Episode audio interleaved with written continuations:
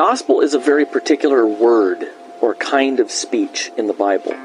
From Genesis to Revelation, the gospel is God's promise of a son who will crush the serpent's head, forgive the sins of his people, raise them from the dead, and give them everlasting life solely on the basis of his grace for the sake of Christ.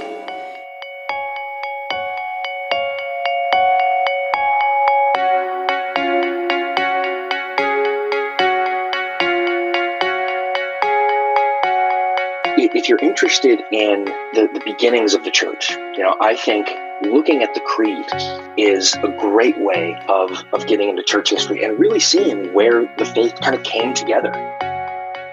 In the scripture, the way it presents discernment is actually the skill that you develop where you're able to identify goodness. And what was surprising to me is that is much the way we use the language of discernment outside of the church. The real difference, I would say, like what patriarchy teaches versus what we should believe, is that what they believe about the nature of men and women, that there is something fundamentally different about authority and submission between men and women. And that's not just like within particular relationships, but men and women in general. This is their nature. What are the duties required in the ninth commandment? The duties required in the ninth commandment are the preserving and promoting of truth between man and man. The gospel never tells us something to do. The gospel tells us about something that's been done.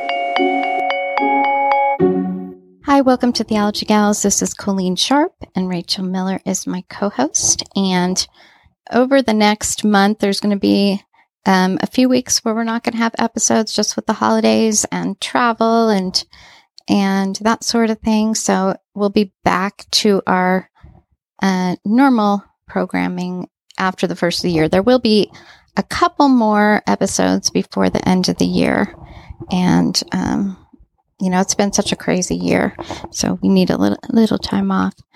Uh, one of the things that's come up, and I've seen this all over Facebook and different groups is discussions on women and society. And really, I think that they kind of started, the discussions were centering around that because of uh, the nomination of a woman to the Supreme Court.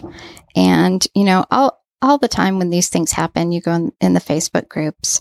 Is it okay for a woman to be, you know, a Supreme Court justice or, you know, these different things. And so I told Rachel, you know, I want to just do an episode talking about women in society. And we're going to focus on that aspect. But one of the things I wanted to say is last year, um, we did several episodes. I'm going to link some of them in the episode notes around some of the themes in Rachel's book, Beyond Authority and Submission.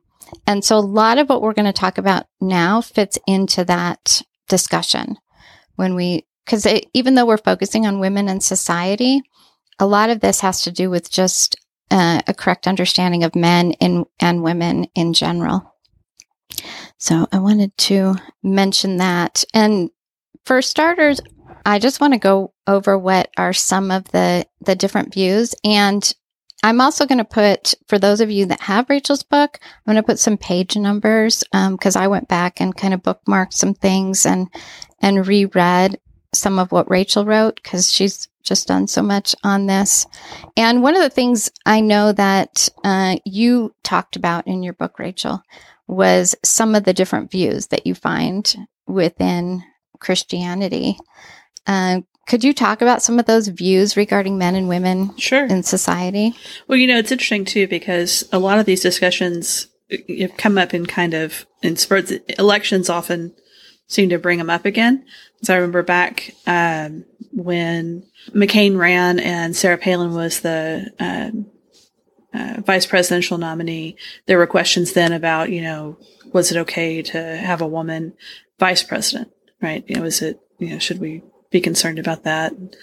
And then, of course, in, in 2016 with um, Hillary Clinton running for president, and there's questions, you know, aside from, you know, the politics, do we support this candidate or that? But just the, the question itself about is it okay for a woman to be running uh, for such a high office and of leadership? And, and so, of course, between um, the most recent Supreme Court nomination uh, of the woman, and then Biden's running mate, um, Harris, is a woman.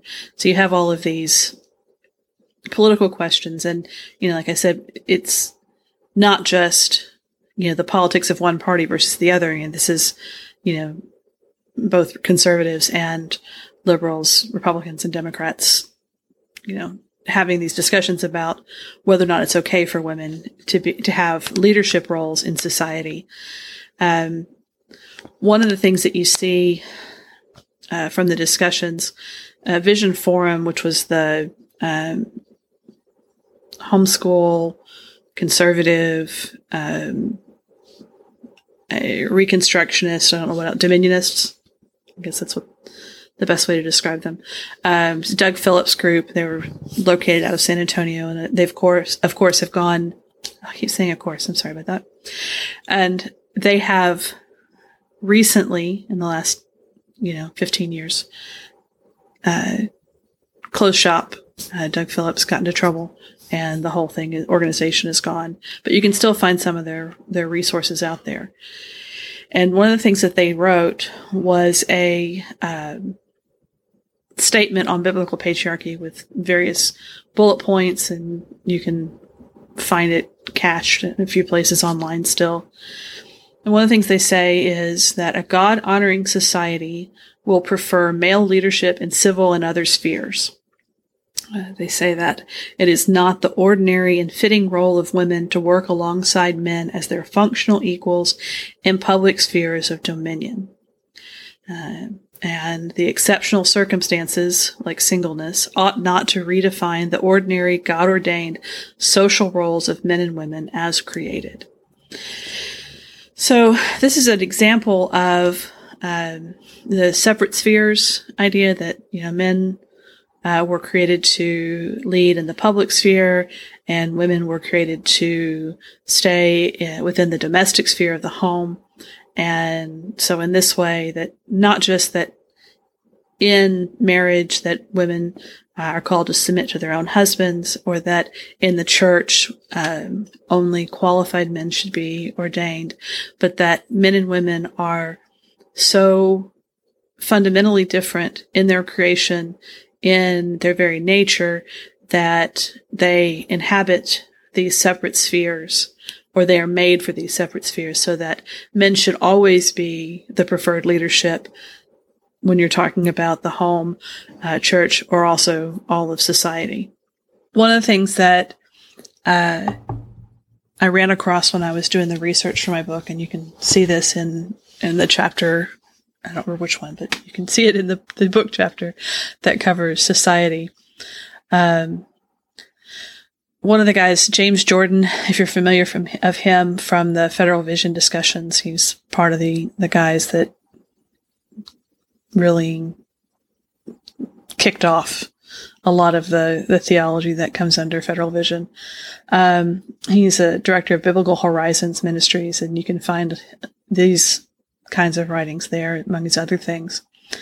And he, if you're familiar with the idea um, about creation. That's like the framework idea of creation that, you know, the first three days of creation, um, are, um, are the form, right? So they, they set the form of, of the heavens and the earth, the sea and the land, and sun and the moon, or these light and dark, the basic form of things. And then the four, the four, five, and six days of creation cover the filling of creation of those forms so that you have the um, plants and you have sea life and birds and animals on land. And then the sun the actually that's where the sun and the moon and the stars they fill the the heavens and you have the creation of man. And so you have the the form and the filling he took that idea of the framework of creation and then applied it to um, uh, men and women and how men and women were were created to be. So he says that men were made to initiate and to form after the pattern pattern of Adam, and that women complete what men began after the pattern pattern of Eve. So in marriage, men initiate and provide. Women then complete this and bring glory through bearing children and decorating the home. Um, he applies this in the church that men lead because men were created to initiate. Not that there are certain men who are called and qualified to, to be ordained leaders, but that men, as men, were created to initiate, and women lend glory to worship. So that in society, he says, men tend to be guardians and protectors, and uh, then society is decorated and glorified by women. So when you look at the, these separate spheres and this idea of uh, initiating versus f- completing or uh, glorifying, filling, um, men are supposed to be the leaders. Women are supposed to bear children and care for the home. So if a woman is working outside the home, she is less feminine. She's going against her nature. She's going against the order that God has created. You know, one of the things you talk about, um, and I think it's such an important point when we're talking about this, is um, when we come to biblical standards, they are things that um, are appropriate across all cultures, all times. And this is something you talk about because you talk a lot about, you know, kind of the history of views on men and women and how we got here. But the, I think it's such an important point. So uh, I'll give an extreme example. We know that murder is wrong regardless, every, every culture, every time.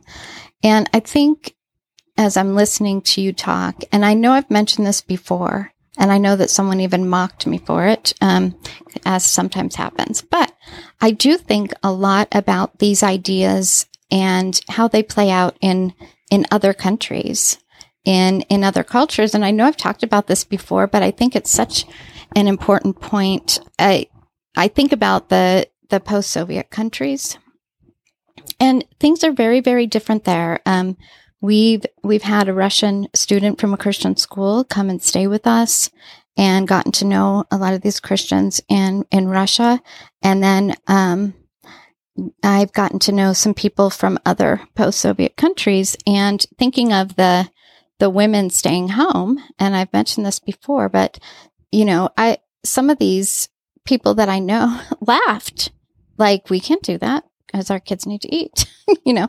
Um, and, you know, they, and the way that they, I know at least, um, some people that I know in Russia and in Kazakhstan, the way that, the way that they did it culturally was, um, grandma and grandpa move in with the family. Mom and dad both work. Grandma and grandpa help take care of the kids. This is how they provide. And, um, the, the economies in some of these countries are still just, they are still trying to recover. And so it's a very, very different thing. And I've had girls in our group um, say to me, wow, these ideas about manhood and womanhood that you Americans have are just bizarre to us. Mm.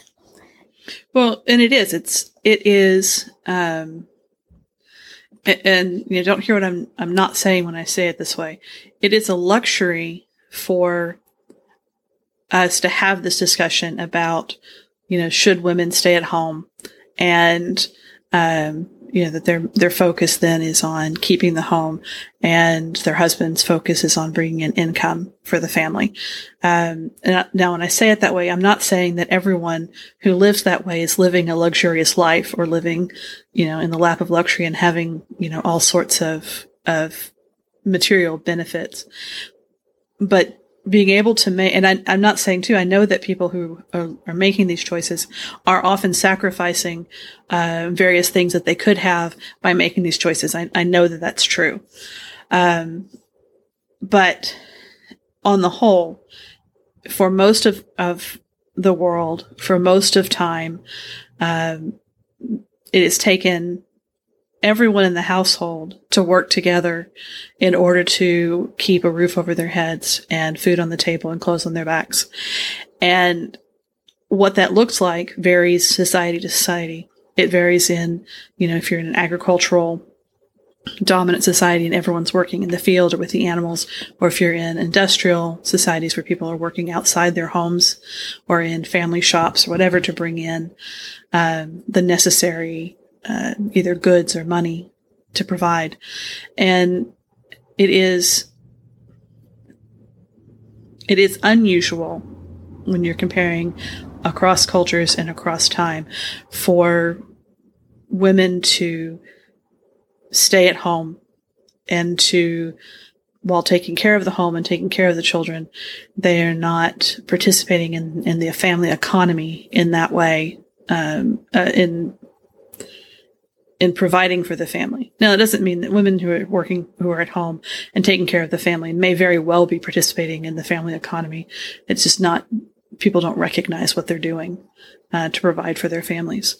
But um, this this discussion about you know who brings in the most income, and I've said this before in, in other times that we've talked about this, is a, a, a fairly modern discussion when the discussions across time have been, you know, how are we going to have enough to live and take care of our family? We have so many movements and ideas that are kind of reactionary. And so you had in the 70s and the 80s um, a lot of women going back to work. And um, so you have, uh, I know for me and my peers, a lot of them were latchkey kids, they call them, um, back in the 80s. And so, and and they disliked that their moms weren't there. And so they said, Oh, nope, I think I've decided that a mom should stay home and must stay home. Many of us are able to make that decision and it's a blessing. And Rachel and I are both so grateful we've been able to stay home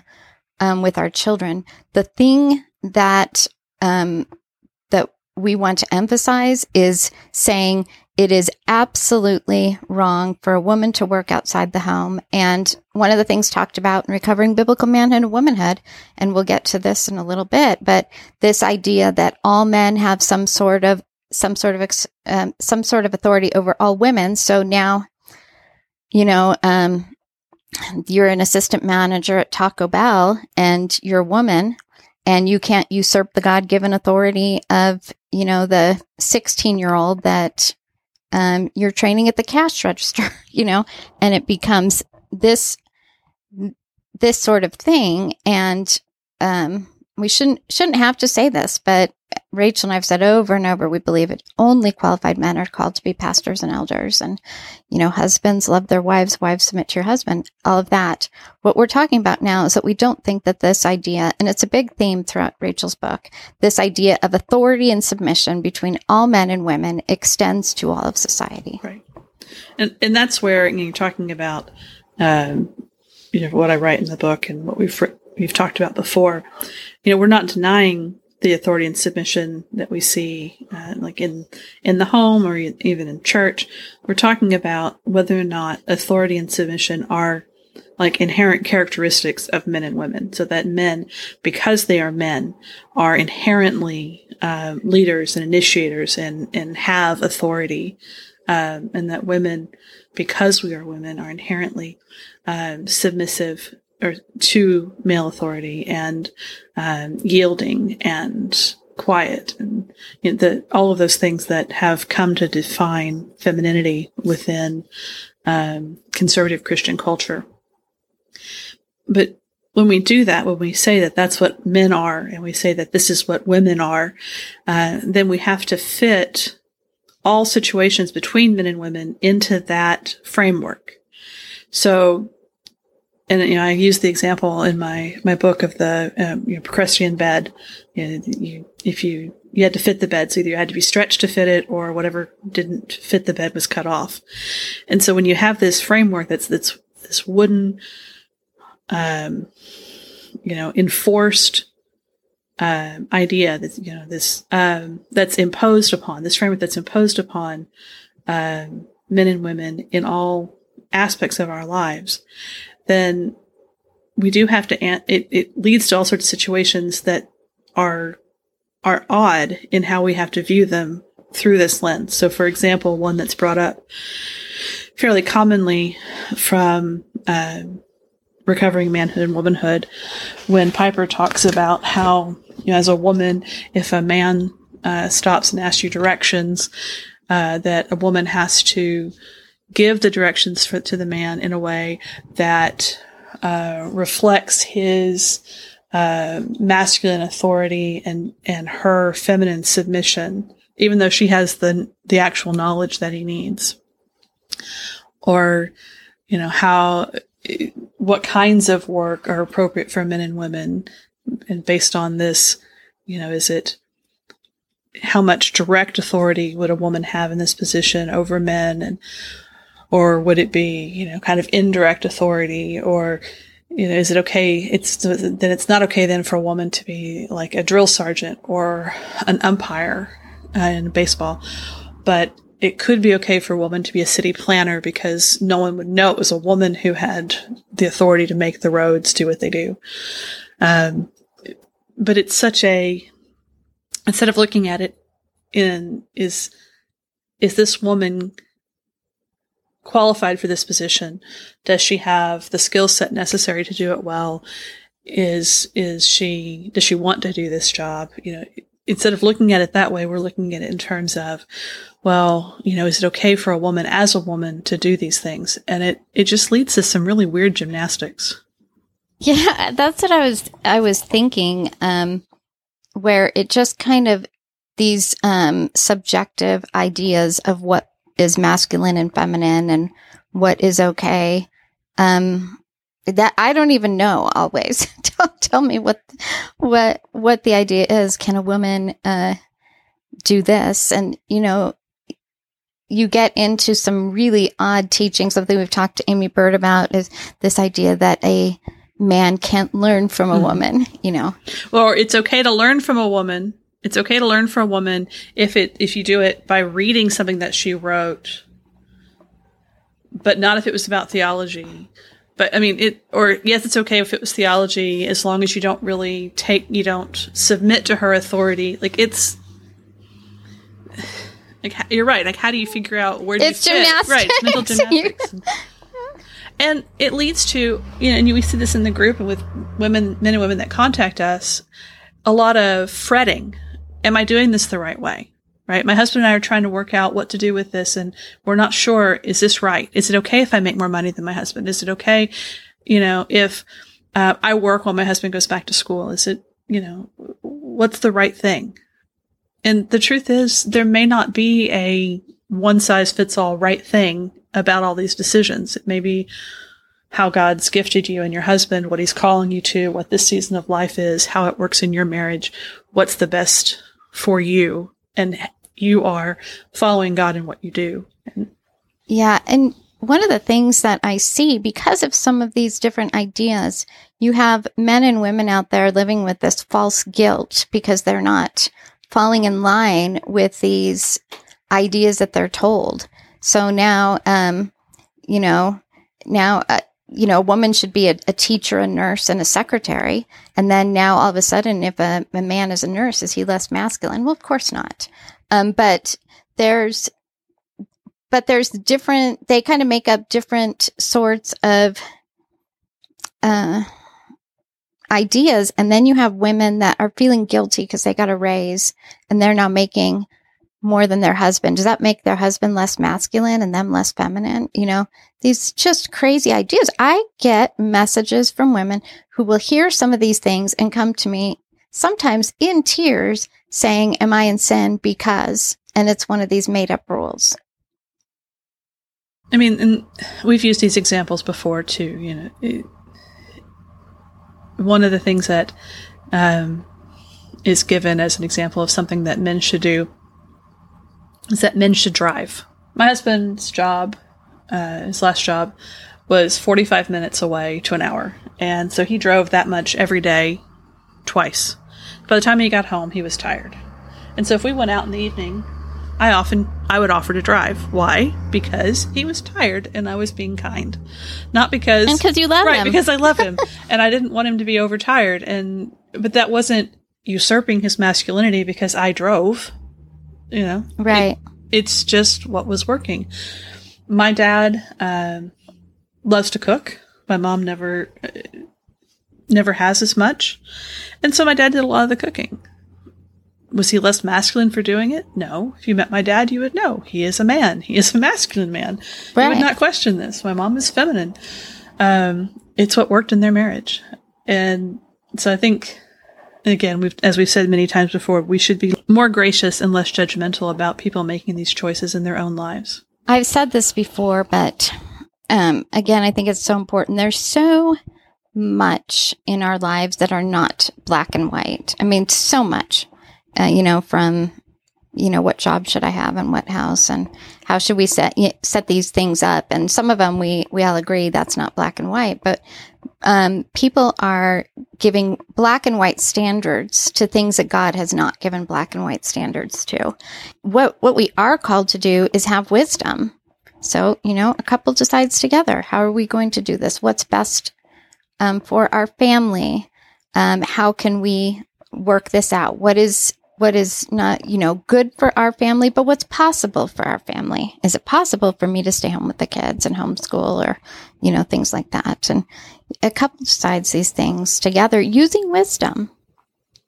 Exactly, and uh, wisdom there is the the biggest the biggest key. We use wisdom, and then we're gracious to each other about the different decisions that we make.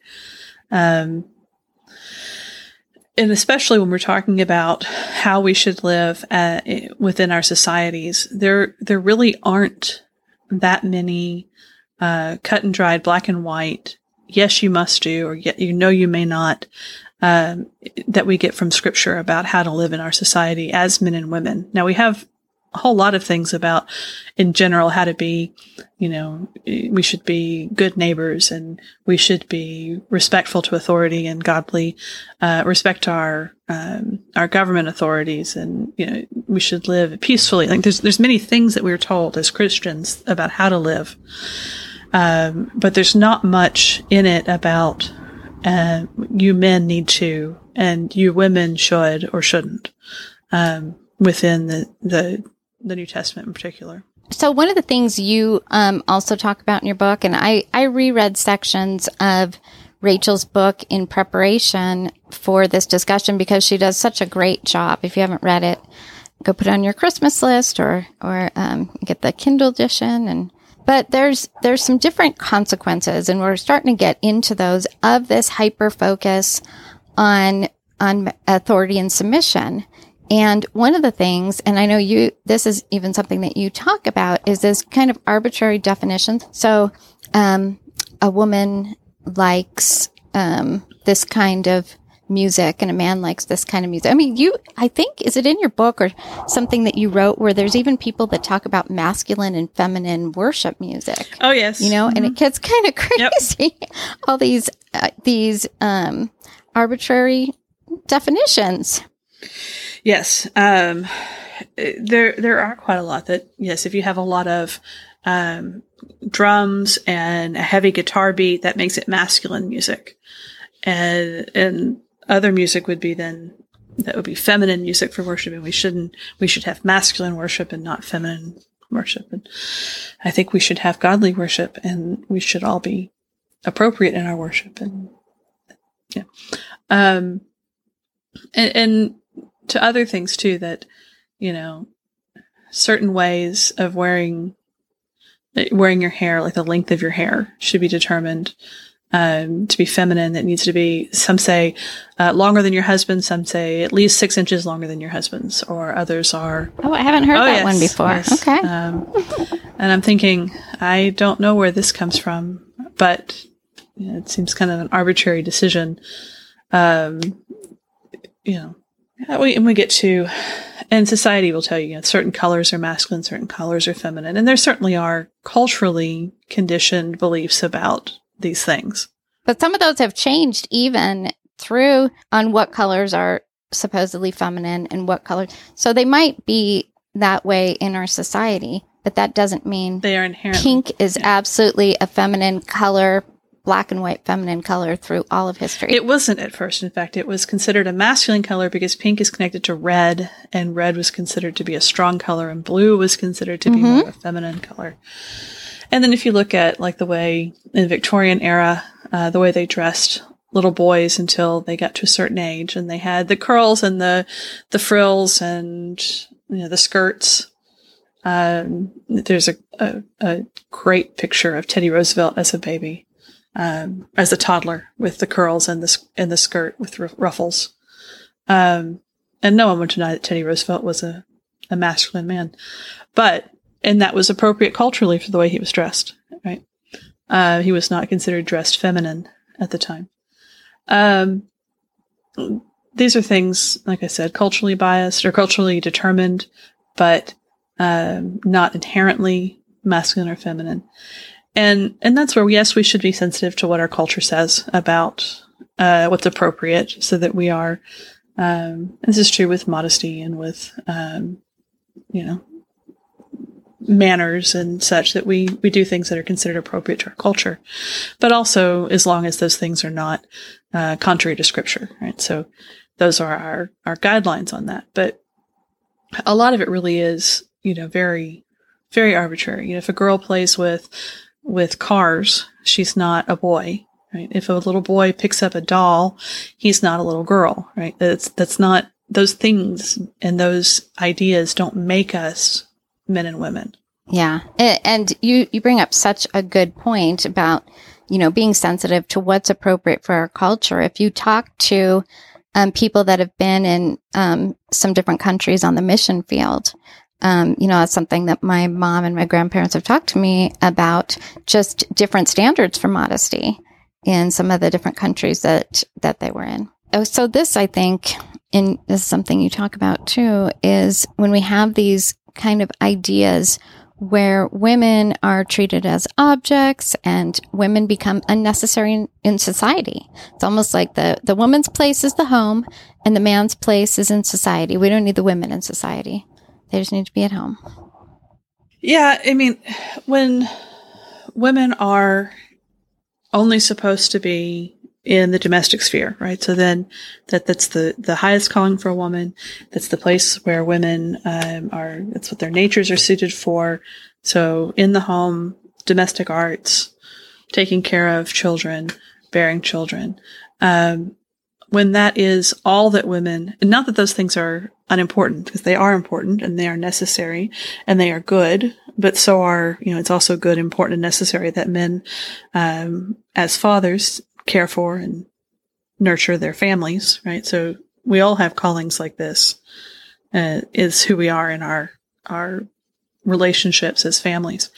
But when you make that to be the highest calling and the only thing that women um, are supposed to do, then you know women are are left as little more than objects. And they they do the the you know check boxes. This woman is a mother. Check. This woman is a wife. Check.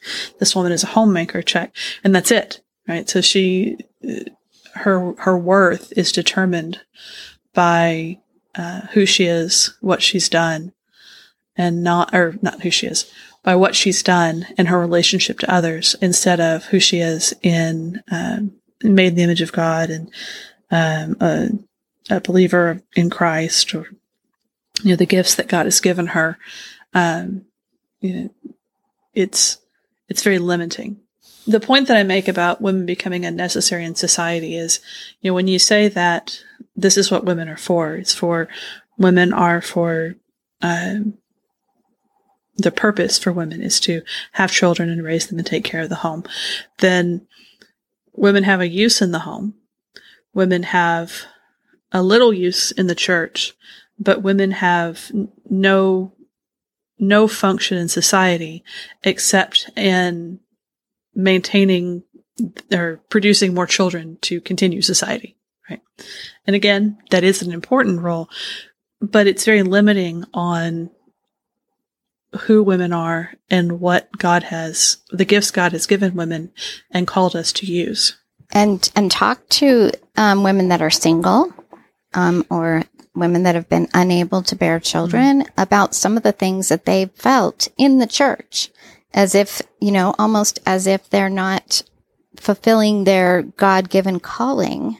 That is the idea that it has brought, brought on, um, for a lot of women. Like you hear, um, motherhood is a woman's highest calling. So does that mean women who can't have children can't, you know, acquire God's calling for them? Right. And, you know, and again, because people miss use what we say. We're not saying that motherhood is not a high calling. We think it's a very high calling. We're both very thankful to be mothers and to have taken care of our children and to raising and raising them, right? This is these are gifts that we are very thankful for and we think are very important. uh, and we're not diminishing those gifts, but it has to do with how we view women. So that, you know, just like I wouldn't reduce a man to only his fatherhood or only um, the career that he has, right? That this is all that he is. And I don't think women should be reduced to only these categories. Right. That's that's a really good way to say that. And I think sometimes we're just saying stuff that scripture doesn't say. Yeah that it's extra biblical. Um, some of it goes into the unbiblical because I think we restrict beyond what Scripture restricts um, when we talk about these things, um, and especially when you know you look at the examples from Scripture that we have about women in society and and commended for how they you know took part in society. Uh, you have the the Proverbs 31 woman and all of the the work that she is busy with, right? She is always focused on caring for her home. That is her, you know, her, her number one goal. And you can see that's what she's doing after number one being serving God through caring for her home. But the ways that she does that include, you know, buying and selling or you know, running a business, um, and, um, you know, buying property and doing these things so that her husband can do what God has called him to do, right? and it's just it's a much a much broader picture than I think um, we often realize. I, I was even thinking of my my great grandparents that were having um, children during the depression, you know, and how they very conservative Christians, but that how they worked together mm-hmm. uh, for their good of their family. And we talked about that in one of the episodes before, pretty in depth about that. Yeah, we did, and I'm going to link that in the um, in the episode notes. So, where do we fit in to society? I think that in the way I answered this in in my book is that um, women have been given gifts by God, just like men have, um, and been and we are called to use them in a way that uh, blesses our families, that takes care of uh, our needs, and that um, provides for the good of society around us. And we really need all of our gifts, both in the or in the home, in church, and in society. We need to be able to use all of the things that God has given us as we work together. I I think it would be helpful for us to kind of basically respond to some of the common objections and these are things I think both of us have seen around a lot. And sometimes, you know, I think social media has, has its benefits, but I think, um, sometimes you see these things and it's a new idea and people that are still learning and growing start questioning, wait, am I sinning by doing this or different things like that?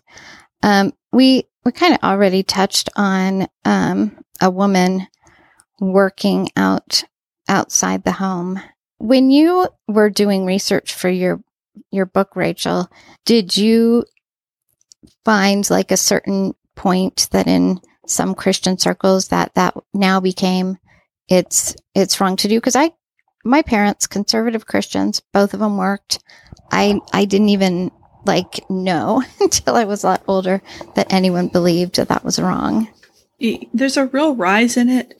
Um, after World War II, after um, uh, it within the in response to like in, by the 80s after the response to, to the sexual revolution and second wave so a second wave feminism um, you get these these ideas um, like around the time when the um, equal rights amendment was a big deal. And there were taught a lot of it was you know no, these feminists, the, the accusation was that feminists were saying, were demeaning women by saying that women shouldn't be in the home. And, and so it was, it became the right thing to do for conservative women to be in the home and not to work outside the home. Um, so a lot of them in recent memory, a lot of it pops up, um, in the 1980s and in the like with the recovering biblical manhood and womanhood and and even then i mean there's it's it doesn't come out and say outright you know a woman cannot work outside the home but it gives a lot of you know, guidelines or, you know, may, maybe it's okay if you're like, you're working while your husband goes to seminary. That's okay. Right. Or, um, for a season. But once you have kids, it's really best that you be home. And there's a lot of discussion about, you know, you don't want other people raising your children. You don't want to be responsible, um, to having to submit to, uh, another man instead of your husband with a boss. And those, all of those ideas show up in, um, like recovering biblical manhood and womanhood in the associated literature. Yeah, it's kind of interesting because I know or I'm familiar with some of the contributors, mm. and there's wives of contributors that work. Right. So it's almost like I, I almost like if you must, then here are the guidelines. Right. Right. Well, but even then, there is a lot of do as I say within the Christian uh, conservative women's movement or women's organizations.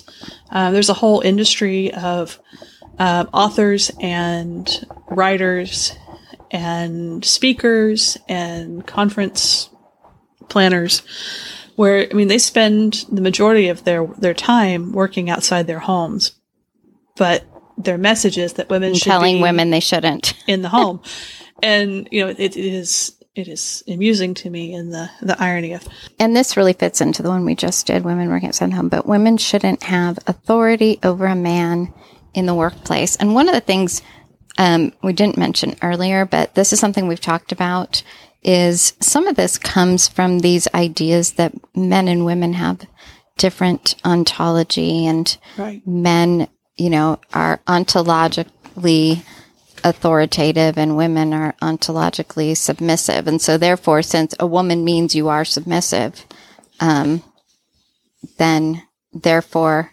she can't exercise authority over a man. Right. Um, you, know, you see that like in the Vision Forum quote that I gave at the beginning. It talks about women should not be functionally equal to men in the workplace. Right. Um, so there's that idea that the ontology of men and women is such that you know that that's inappropriate for women to work alongside men as equals. Um, so even even more so if a woman is is the boss. Um, some places like recovering biblical manhood and womanhood and the the, the subsequent um, books in that that vein don't say that it's that a woman can't be in authority, but it does talk about how a woman has to be careful about recognizing the masculinity and the masculine initiative and leadership of her um, uh, employees if she's the boss, and how if you are a male employee of a um, and you have a female boss, and how you should re- relate to her in a way that you're you're still working to protect her and do the things that men are supposed to do because of their male nature. And, you know, honestly, there isn't, again, there isn't a lot of this in scripture, right? There isn't a lot of these ideas about, you know, um, you know, for example, when, uh, in the New Testament, when there are uh, instructions given, you know, Paul talks to husbands and wives, he talks to parents and children, he talks to masters and slaves. And at the time, a master could be either male, man or a woman. So in the home, um, a woman could be the master over all the slaves in her home, and they would be expected to obey her. And it wasn't considered uh, masculine for her to have that authority. It was just part of you know the relationship between her and her subordinates in the home. Yeah, kind of like we as a you and I as moms of boys have authority right. over our right. our sons in our home. Similarly, right. Um, and that's not, you know, again, it's not masculine for us as moms to have authority over our male children. Um, it's the relationship between mother and son. Um, you see, I, I, think about the respect that Solomon shows um, the Queen of Sheba when she comes. Right? He answers her questions and he um, listens to her and he, you know, he treats her as an equal, right? In a way that is not just, you know, he's not a man talking to a woman. This is, you know, he is a leader and he, she is a leader. And there's nothing there in their discourse that's recorded where he tells her, well, you know, you really shouldn't be leading your country. You know, he that's not the way it's it's not part of what they're discussing, right? And so there there are a number of places where if it were something that the Lord was wanting us to know about men and women, there could have been something said, and it's not. It's not said. Um, you talk about um, the authority like that Deborah had as a judge, or um, Huldah as a prophetess, or um, the other female prophets that we we see in Scripture, um, or even you know the Proverbs thirty one woman. Right? She is the the woman. She's over her household, and she would certainly have had both male and female servants who worked for her, and it's not inappropriate for her to have that authority either. One of the big ones. This is the one that I see all the time, and that is um, in discussions about Deborah. They bring up Isaiah 3:12, and so the argument kind of goes like this: um, that Deborah being a judge was some sort of condemnation because the men wouldn't lead or something like that. And we have a few things we're going to link in episode notes um, about this, a, a, good article about that specifically, but then also a core Christianity addressed whether a woman could have um, hold a authoritative political office. But so how how do we think about this? Because this is I I see this brought up all the time. Yeah. Well, just for anybody who's who's listening at home and goes, "What is Isaiah three twelve? Oh yeah, yeah, um, I meant to read it. Okay. The verse, the verse says, uh, "Oh my people, their oppressors are children, and women rule over them. Uh, oh my people, those who guide you lead you astray and confuse the direction of your paths." Right. So the the argument is there. See, it says clearly that their oppressors are children and women rule over them. It's a bad thing. So anytime a woman is a leader, um, it is a sign of God's judgment. Um, uh, different things. Um, and I, I, quote this in my book. You talk about Deborah, they'll say, no, Deborah is not a good example of leadership. She's non normative, as in we shouldn't follow her as an right. example. Um, others will say she's a living indictment or uh, shamed the nation of Israel. Um, one of my favorite quotes is it says, if our society ever sinks to the level where one Deborah is necessary, it will be a sign that God is phenomenally displeased with our culture and is inflicting a colossal curse on it. And this is certainly something, this idea is something I've seen a lot of in the discussions lately about, you know, what could happen if we end up with a woman president. Um, and again, that's not about the politics of the particular woman, but just the idea of a woman leading. Um, uh, another, so others believe that Deborah um, should motivate godly women to encourage men to lead. And the quote I have for that is The Bible views Je- Deborah's judgeship as a rebuke against the absence of male leadership. Something is abnormal, something is wrong. There are no men to function as judge. The story of women of Deborah should then motivate women in such situations to do what Deborah did, encourage and exhort a man to take the leadership role uh, that God's called him to. And you know, it's interesting, and I, I say this in the book, and I've said this in in other discussions that you know, growing up, I never heard this about Deborah. Like I and I grew up in a conservative church, conservative area, Bible. Yeah, belt. neither did I. Um, this idea that you know Deborah as a judge was a, a bad thing. Um, that was something I came across as an adult. So you know it's kind of fascinating to me to to see this. Um, but when you consider when you look at the actual account of what happens with Deborah, and then look at the song in Judges five that Deborah and and Barak sing together. Um, so they they lead song, and the first thing that she she says is the leaders led in Israel, the people volunteered, bless the Lord, right? Uh, and it praises the leaders, officers, and princes from the various tribes who joined together and fought. So clearly, Deborah is not the only faithful person in Israel. Clearly, there were faithful men who were leading and and doing what they were supposed to do. But Deborah still had a particular role as judge, right? She wasn't, um, she wasn't a priest. She wasn't leading um, in the religious worship. She's not ordained, but she is, you know, to quote another part of that passage, a mother in Israel. Right? She is a civil leader.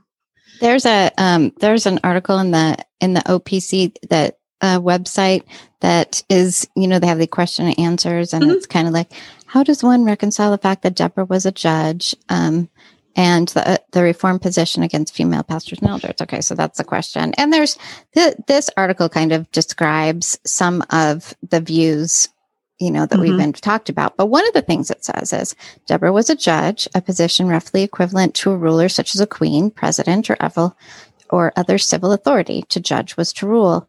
And skipping down, it says it was not a position of religious authority. The priests right. and Levites were the preachers and worship leaders at the time. And that's the distinction. Right. And that is the distinction, right? And so, you know, there is every indication from the passage and from what follows from the from judges itself that deborah was a, a wise leader and that she was respected and blessed and the land had 40 years of rest after her after this point right? And they they get rid of the the, the enemies. And so it's a it's a time a blessed time in israel. So there's every indication that you know she's there as a, a positive example right? Not not a negative one. But so when you, you go through a discussion like this, typically you, you can get to that point and say, well, this is what it says in Judges. And then someone says, well, what about Isaiah 3.12? Okay, so we flip over to Isaiah 3.12 and see what it says there. Um, and first off, the, the, what's going on in the passage, the context.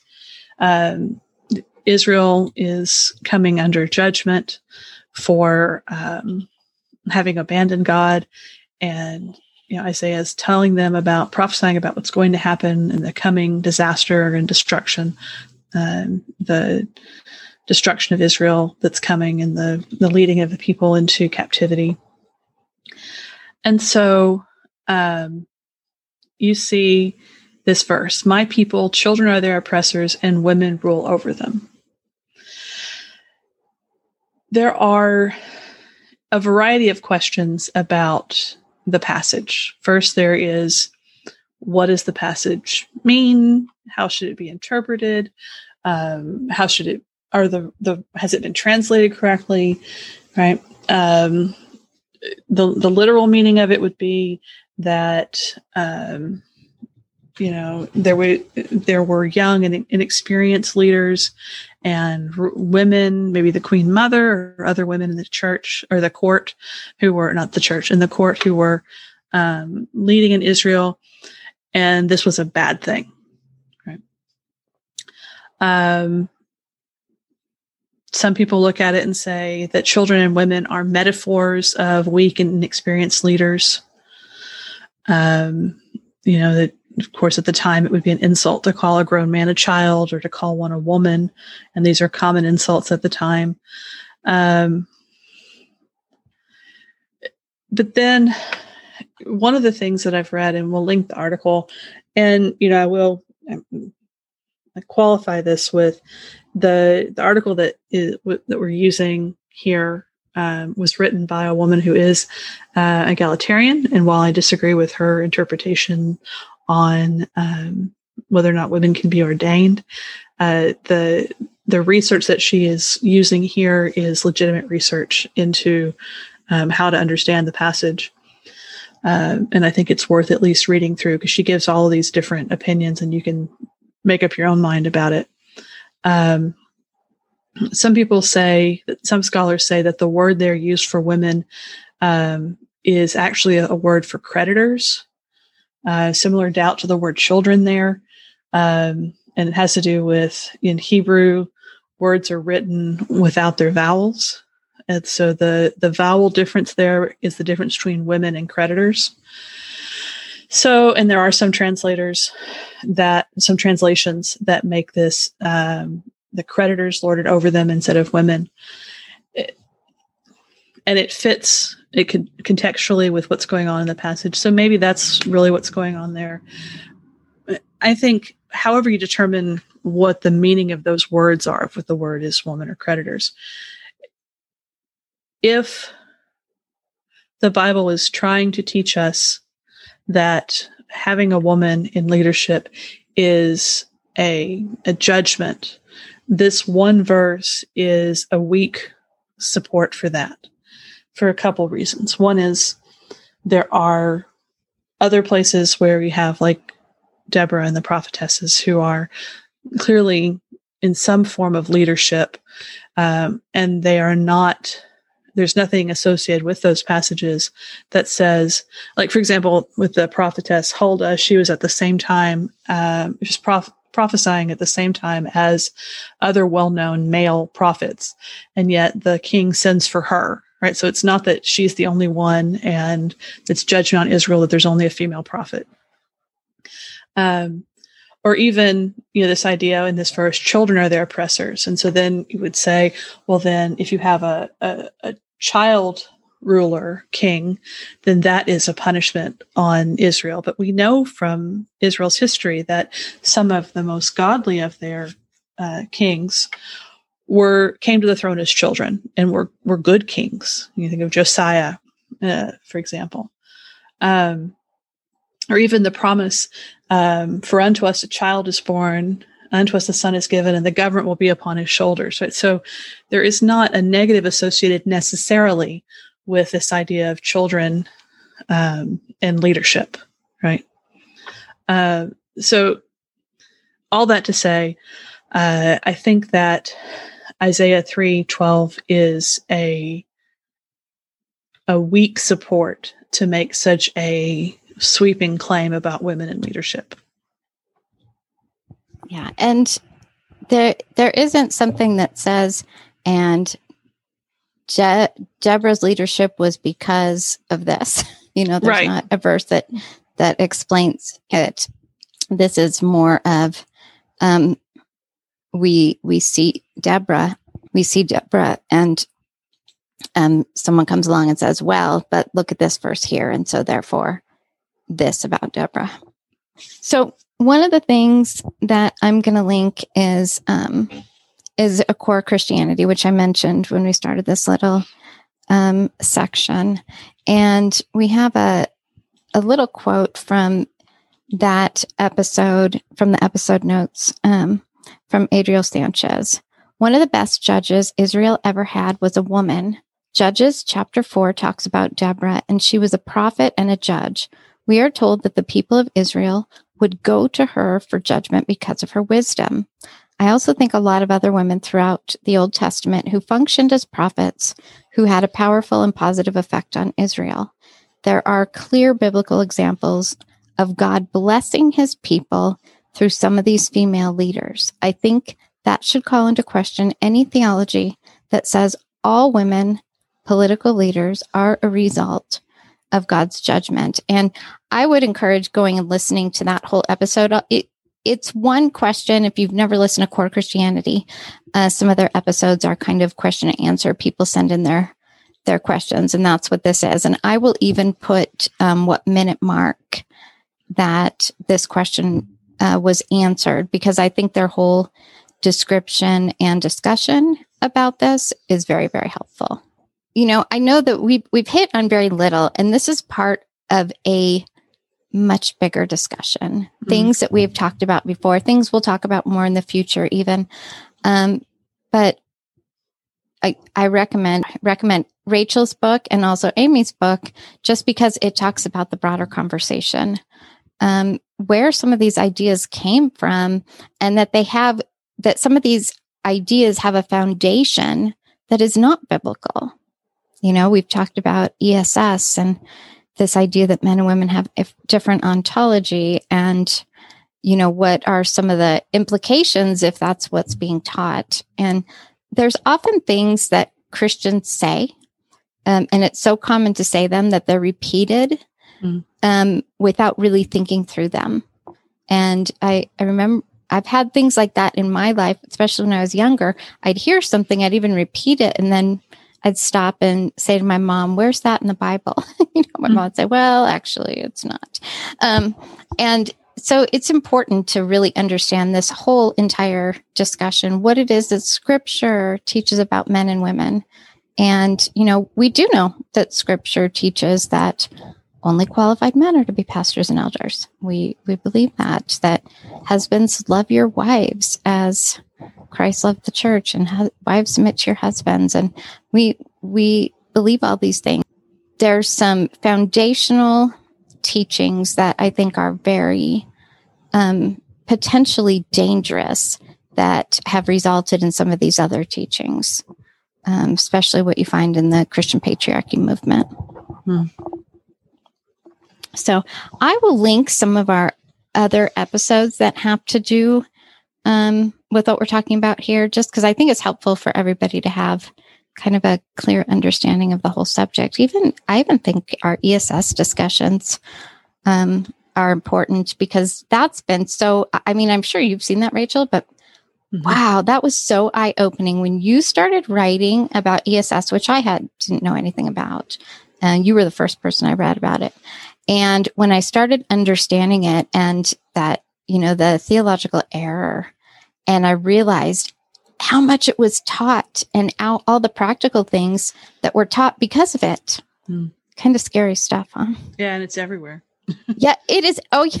You, you know, I will tell you when I first started learning about ESS, and Rachel would tell you, I would send her like a screenshot of something and say, Is this ESS?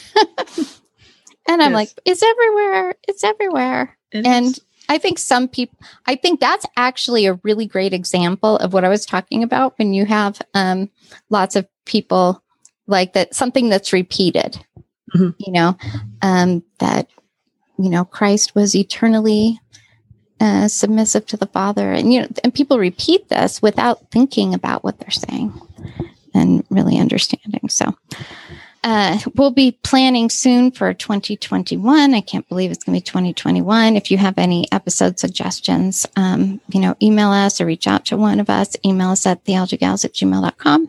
And then um, also everything that all the links from today will be in the episode notes. So we will see you next week.